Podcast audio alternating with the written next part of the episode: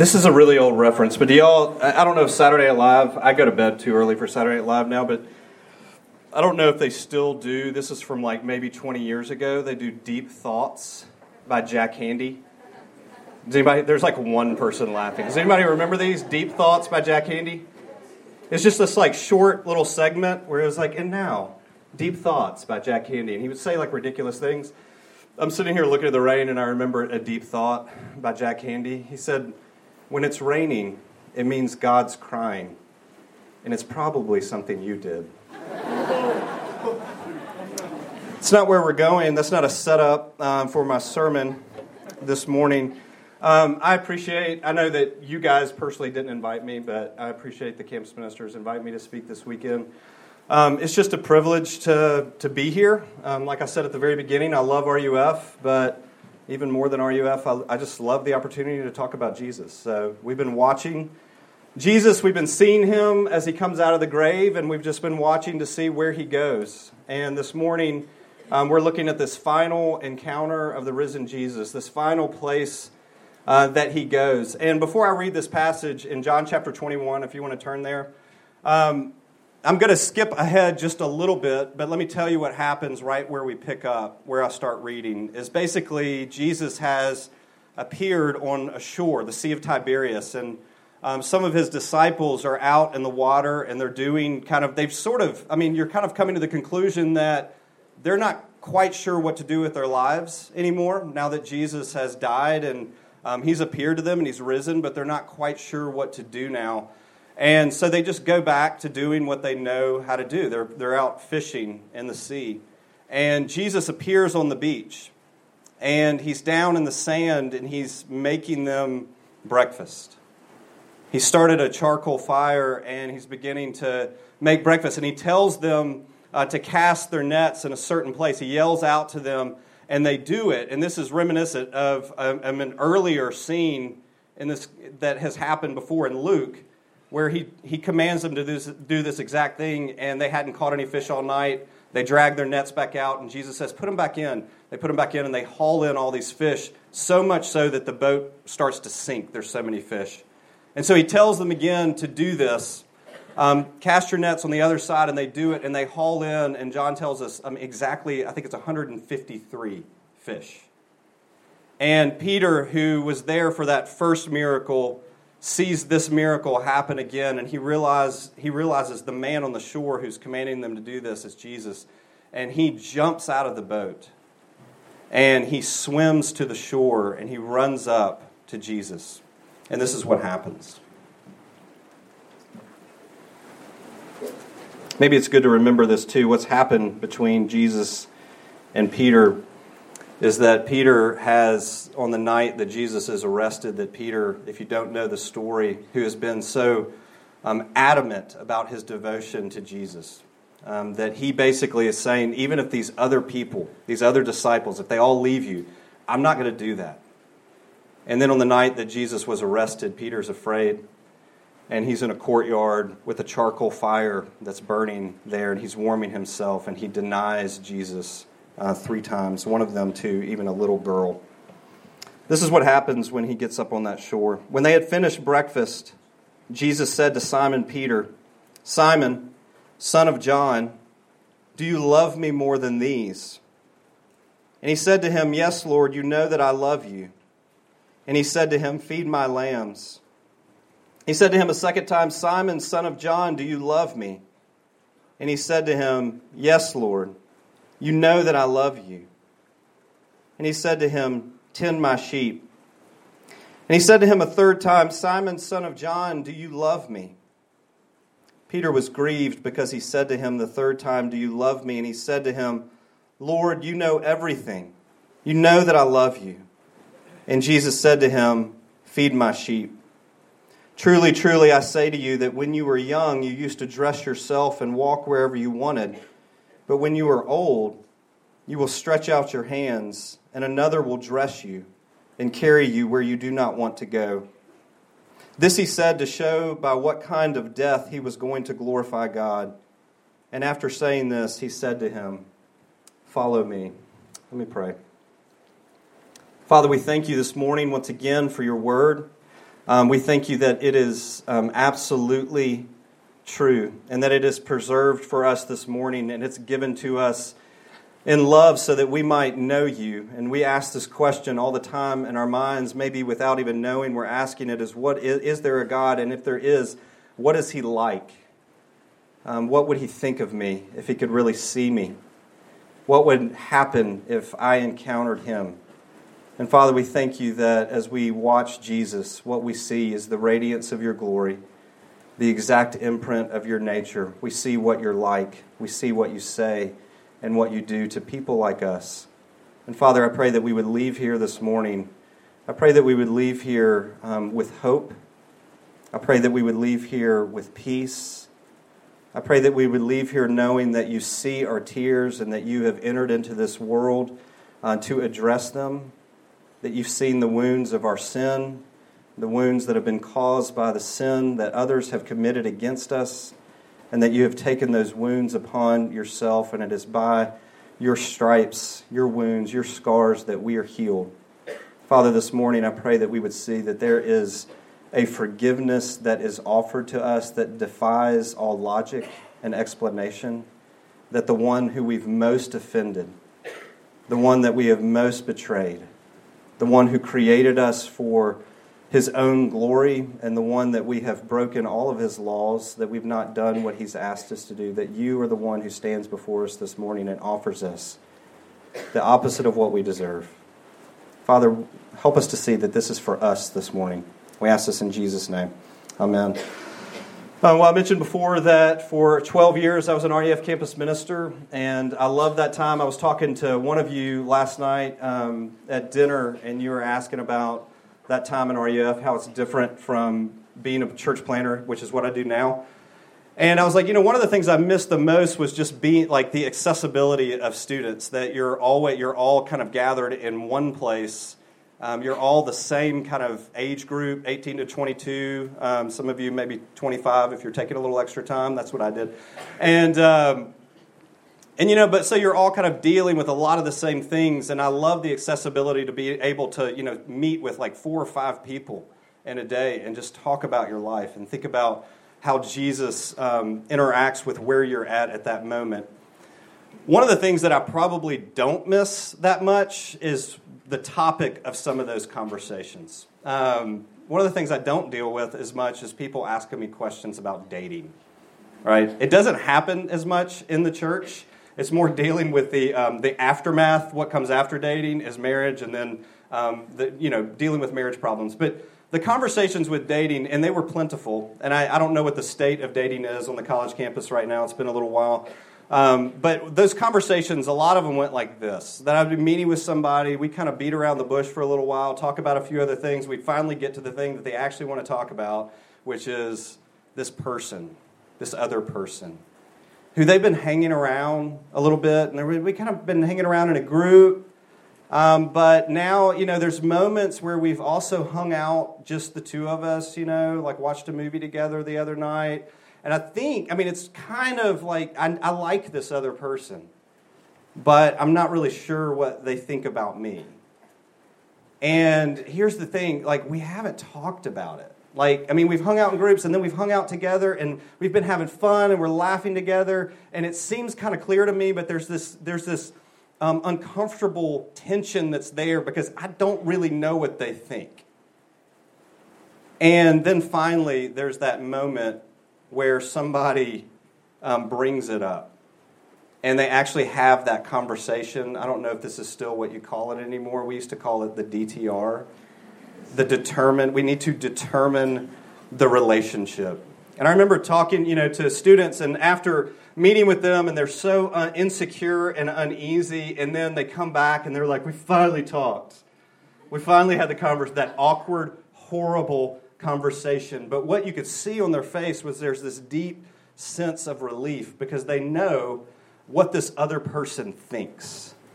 They know that this other person, you know, hopefully actually likes them too. And so they have definition to the relationship as flimsy as the definition dating actually is, and it's really flimsy. At least they have something, right? They, they know where this other person stands. maybe, maybe you've been in another situation where you've really hurt somebody that you care about a lot.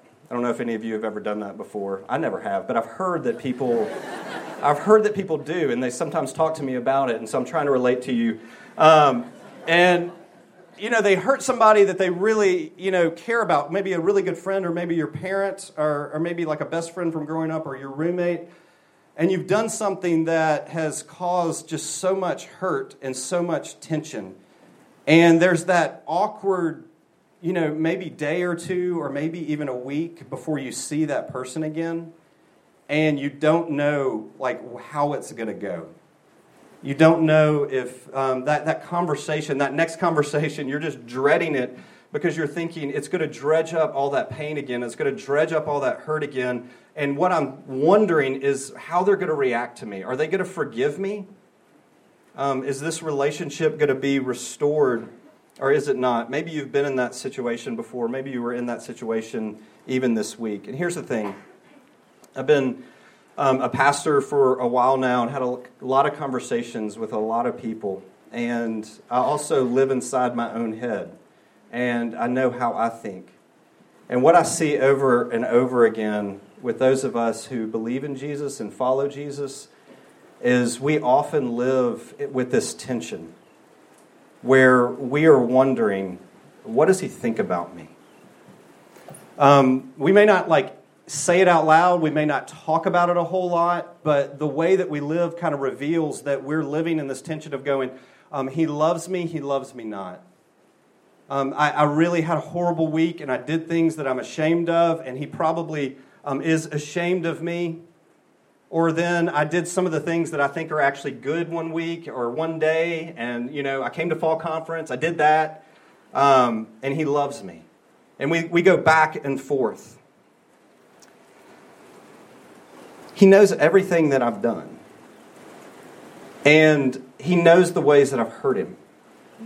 And He knows the ways that I have resisted doing the things that I know that I should do, and I actually practice the very things that I know that I shouldn't do. How do we move from being just kind of knowing about Jesus to actually being close to Him and being secure in Him? I think that that's what this passage is actually about. It asks us this question this is an important question. What do you do with your failure? What do you do with it? What do you do with your guilt? How do you handle it?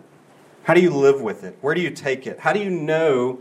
How do I know where we how do I know where I stand with Jesus? And I want you to know that what Jesus does with Peter in this passage is the exact same thing that he does with each and every one of us who comes to him in faith. And what that means is this what we're going to see today is this that means that the questioning and the doubting and the wondering of where you stand with Him can be over once and for all. So you do not have to wonder about it anymore that you can do what the rest of the New Testament tells you to do, that you can boldly approach. This is a, this is a scene and, and, an image that I cannot wrap my mind around, that you can boldly approach the throne of grace without fear, without guilt, without shame. Imagine the relief that comes from knowing where you stand with Jesus. That should bring us the, the most freedom that we have ever felt. What do we do with that freedom? One of my friends, some of y'all probably know him or you've actually heard him speak before, um, is a guy named Richie Sessions. Y'all ever heard Richie before? He's a campus minister at Vanderbilt. He's great. And uh, he was telling one time a story about going to see his counselor. And um, you know, the people who need the most counseling are pastors I go to counseling. I don't think there's a taboo about that anymore um, with most students, but there, there's been a time there was, and we need a lot of counseling. And so he was going to his counselor, and his counselor said to him this time this really interesting question. He said, um, Hey, Richie, do I have permission to be gentle with you? And he was like, What? That's the weirdest question I've ever heard. Like, what do you mean? And, he's, and he, so he just asked it again Do I have permission to be gentle with you? And he's like, I don't know where this is going, but um, okay, permission granted. You have permission to be gentle with me. And he says, Well, that's good because I am going to be gentle with you, but I want to tell you, I am going to be ruthless with everything that stands in the way of you becoming who you are supposed to be. I'm going to be gentle with you, but I'm going to be ruthless with everything that stands in the way of who you were supposed to be. And this is what Jesus is doing in this passage that Jesus is so gentle with this man, Peter. He has made a fool of himself over and over and over again, and yet Jesus comes to him and approaches him, and he is so gentle with him, but he is absolutely ruthless in this passage to, to remove every obstacle that stands in the way of who Jesus wants Peter to be and what he wants Peter to do. And if you don't believe me, read the rest of the New Testament and watch Peter and see what he does and see where he goes. And this morning, I want to think about two things. I want to think about what's happening in this passage and what Jesus always does is he is bringing this vertical love and forgiveness and restoration between Peter and between God the Father. And that always turns into, and Jesus always ties these things together just immediately. This vertical love and restoration leads to a horizontal love and restoration. All right? Those are the two things we're looking at this morning. The first thing I want you to remember is this, and it's really simple, but it's easy to pass over in this passage, is that Jesus is the one who always pursues us and finds us. That Jesus is the one that pursues us and finds us. And it's important to know this, and it's important to remember this and to meditate on this. If you know Jesus this morning, if you know Jesus this morning, it is because he has shown up, that he has pursued you, and he has found you. And let me tell you, that is such a simple point, but there is freedom and there is life in that knowledge. There is unbelievable joy and freedom in the knowledge that Jesus has found you. And why has he found you? Why has he pursued you? Because he wants to bless you, because he wants to forgive you. And so he's hunted you down. And I love, I love this scene so much that Jesus the way that he comes to his disciples. I mean, we've seen it throughout the last couple of days, the ways that he has pursued these people. That he's pursued them in their grief and in their fear and in their doubt. And now he pursues Peter in his failure. And the way he does it is so perfect and so meticulous that he shows up on the beach and he shows up while these men are not out looking for Jesus.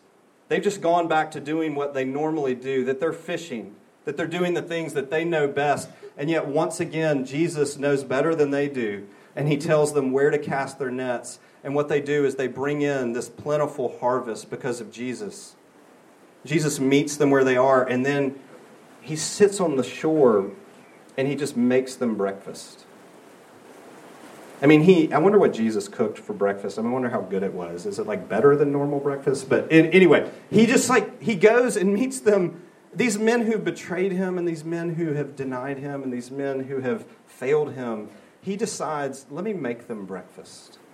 It's just a simple gesture of love. And you see here this morning, it, you, you might be here, you may have come on this retreat. And I think this often happens in college because you're kind of in a place where you're thinking, um, I need to kind of get right with God. You know, maybe I'm a freshman and I'm coming, there's a lot of temptation around, there's a lot of things that I could do wrong. I want to start off on the right foot. I want to go on this retreat and I want to meet with God and I want to pursue God. But I want to tell you this this morning. If you're here and you're sitting here this morning, the reason that you're here is not because you're pursuing God, it's because He's pursuing you. It's because He's coming after you. It's because He is relentlessly wanting to meet you so that He can offer you forgiveness. Can you wrap your mind around that for a minute? That's why you're here. It's not a mistake.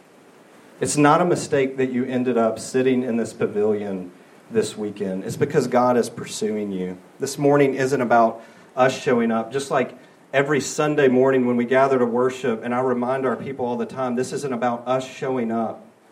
It's about the fact that God has already shown up and He has come to pursue us and find us.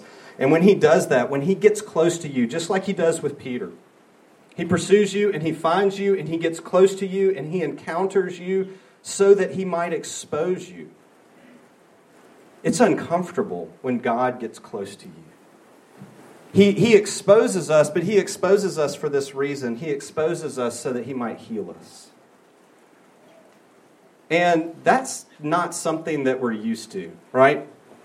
I mean, that's something that's, that's hard for us to get because we've had people in our life who have exposed things about us that we would rather not have exposed. And oftentimes they've exposed those things because they want to hurt us or they want to humiliate us.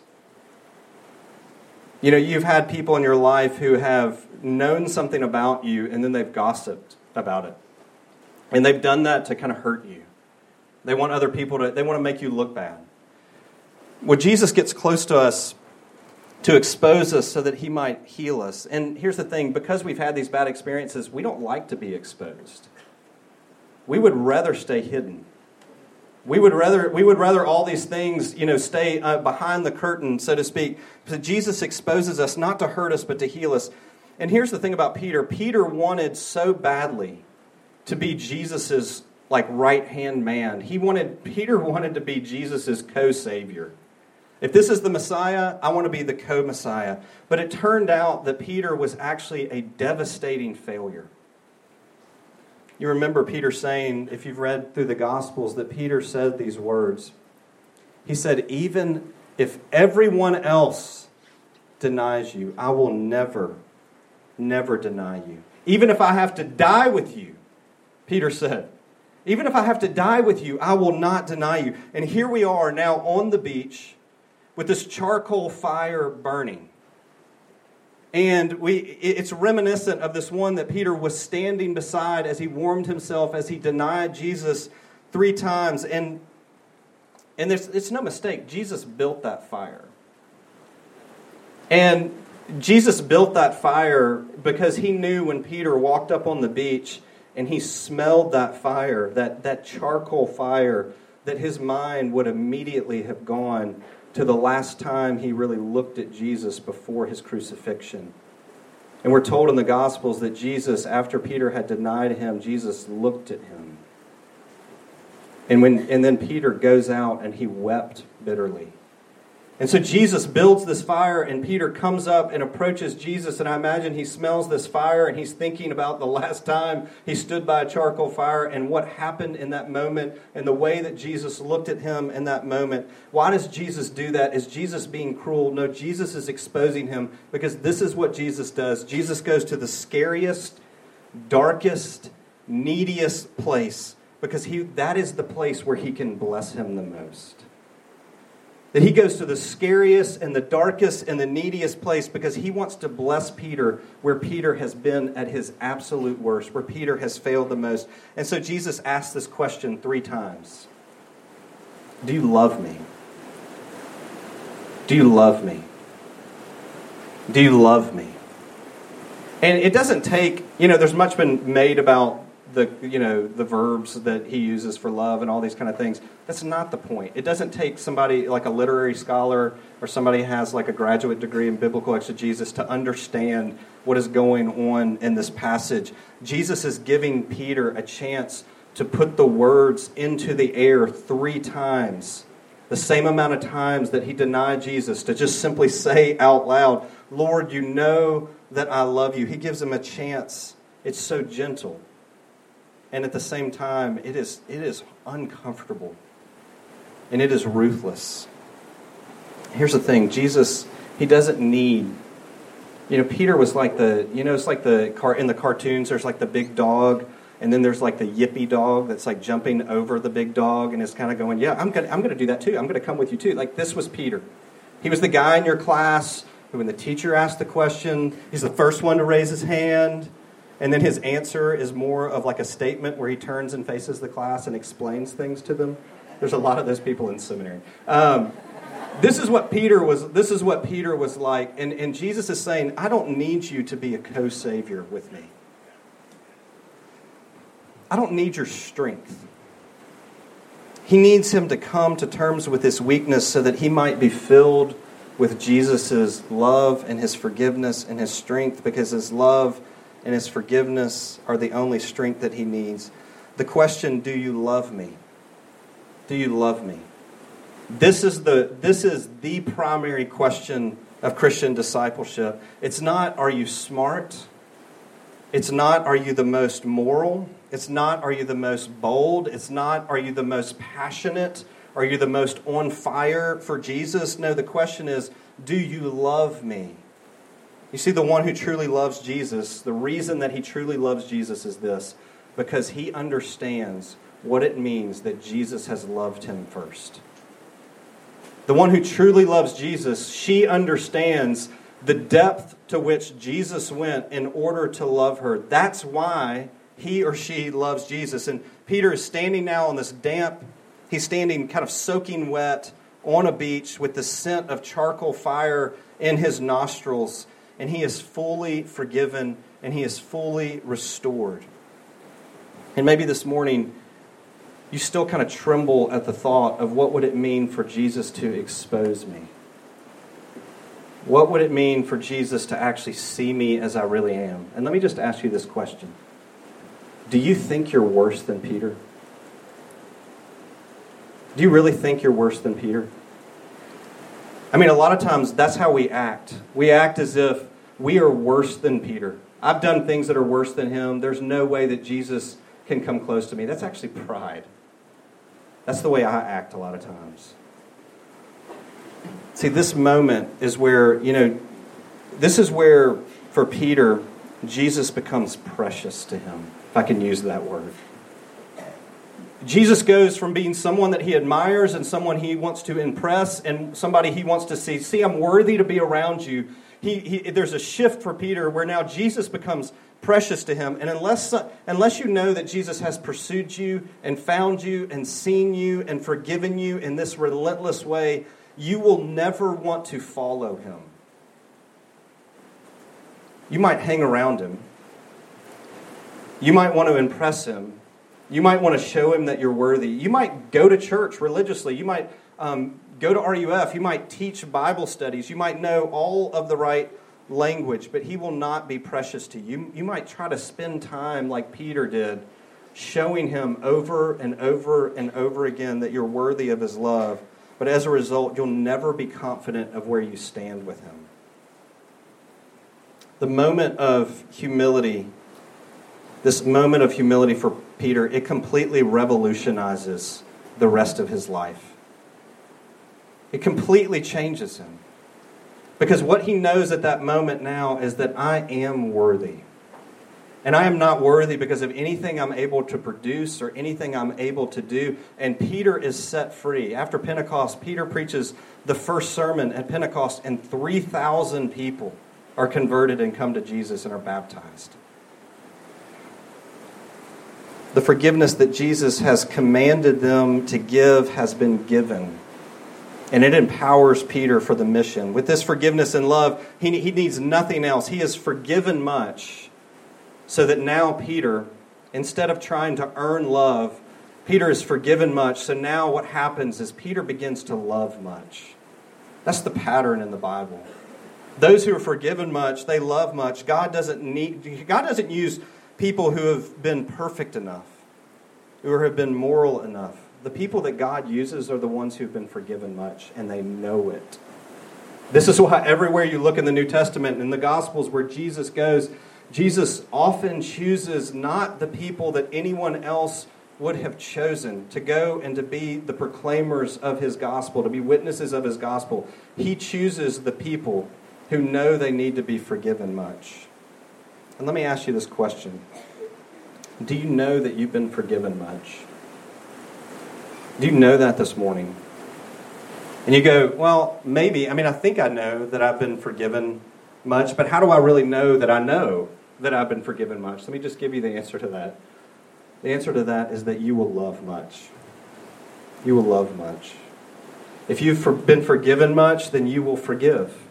Jesus uses, it makes us uncomfortable, but Jesus uses that pattern over and over and over again. The way that you know that I have forgiven you much, the way that you know the depth to which I have come to forgive you and to pursue you and to love you is that you will do the same, that you will love much.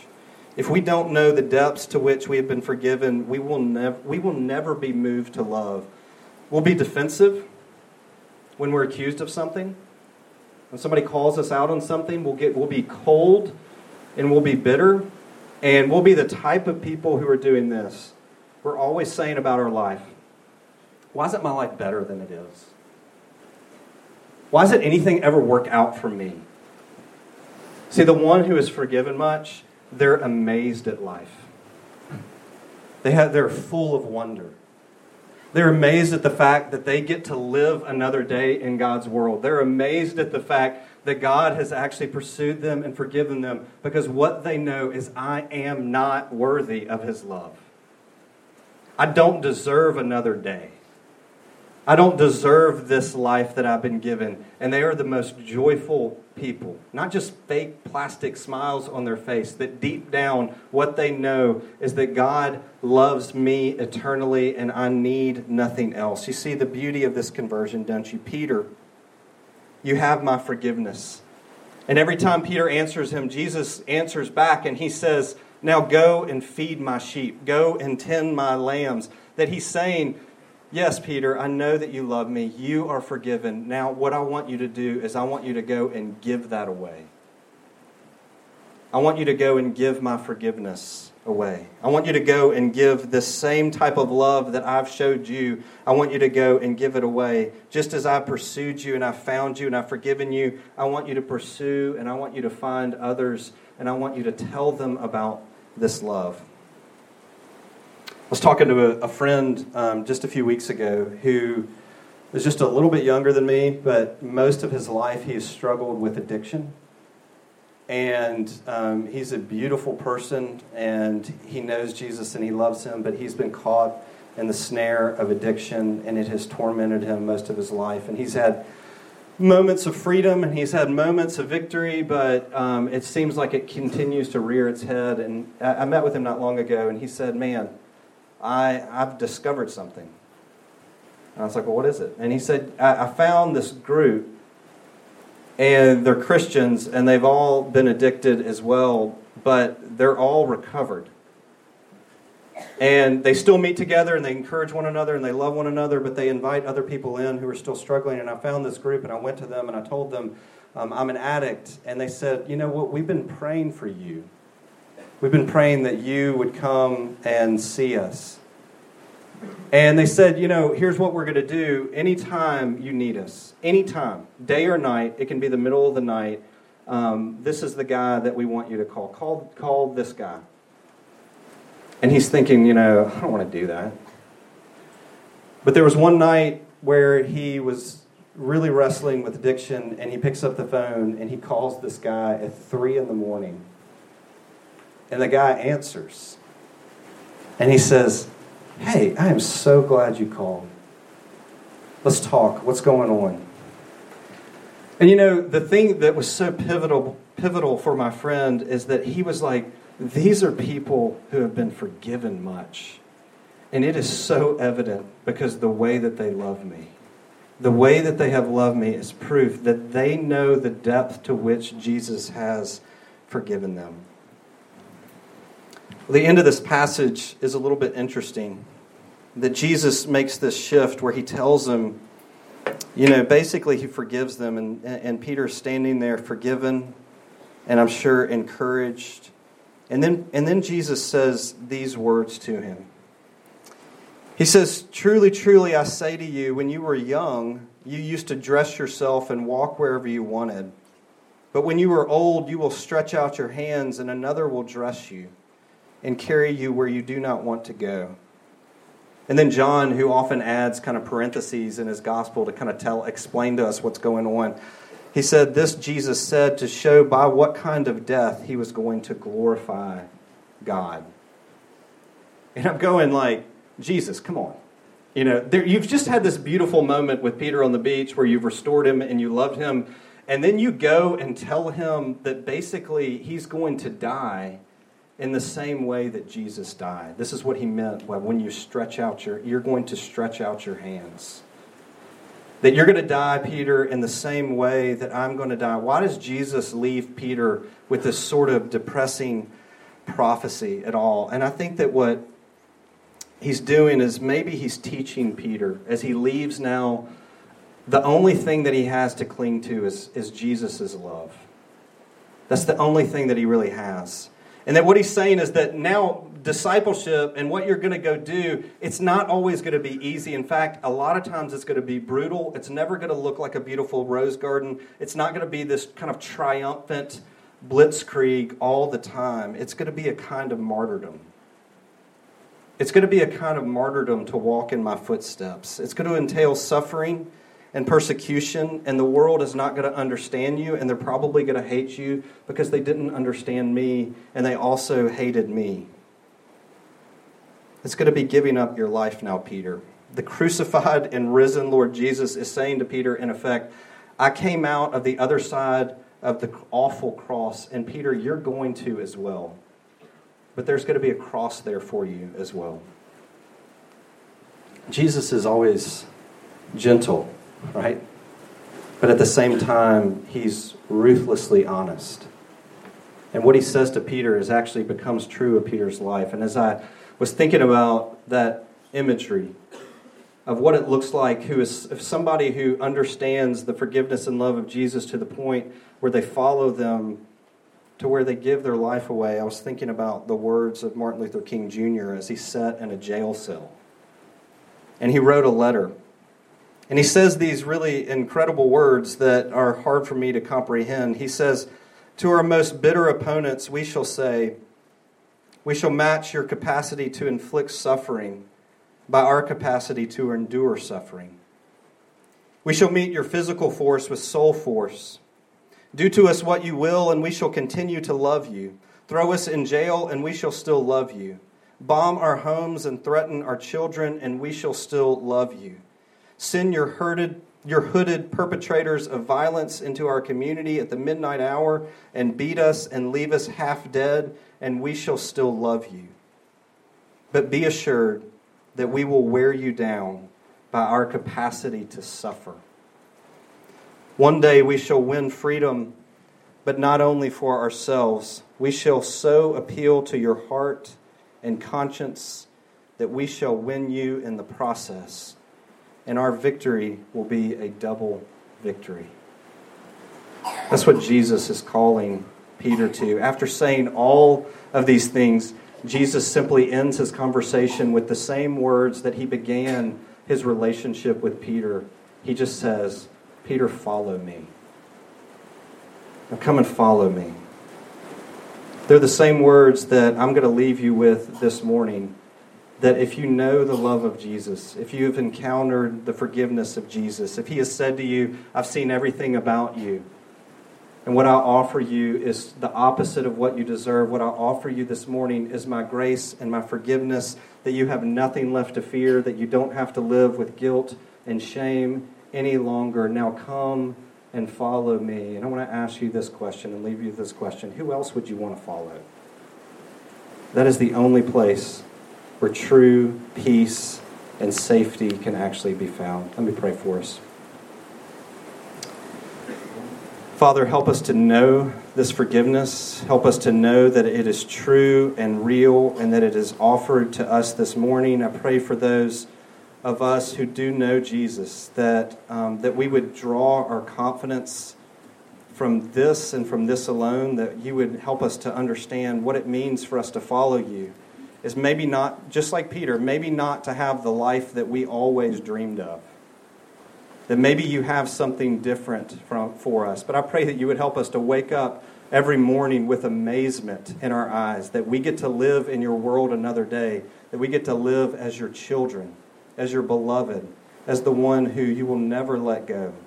Father, for those of us here this morning who um, do not know you and maybe are encountering you for the first time, I pray that they would know this morning that you are after them and you are pursuing them.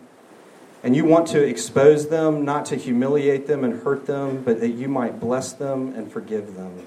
Father, draw them to yourself even now this morning. We pray this in Jesus' name. Amen. We all stand and worship with us.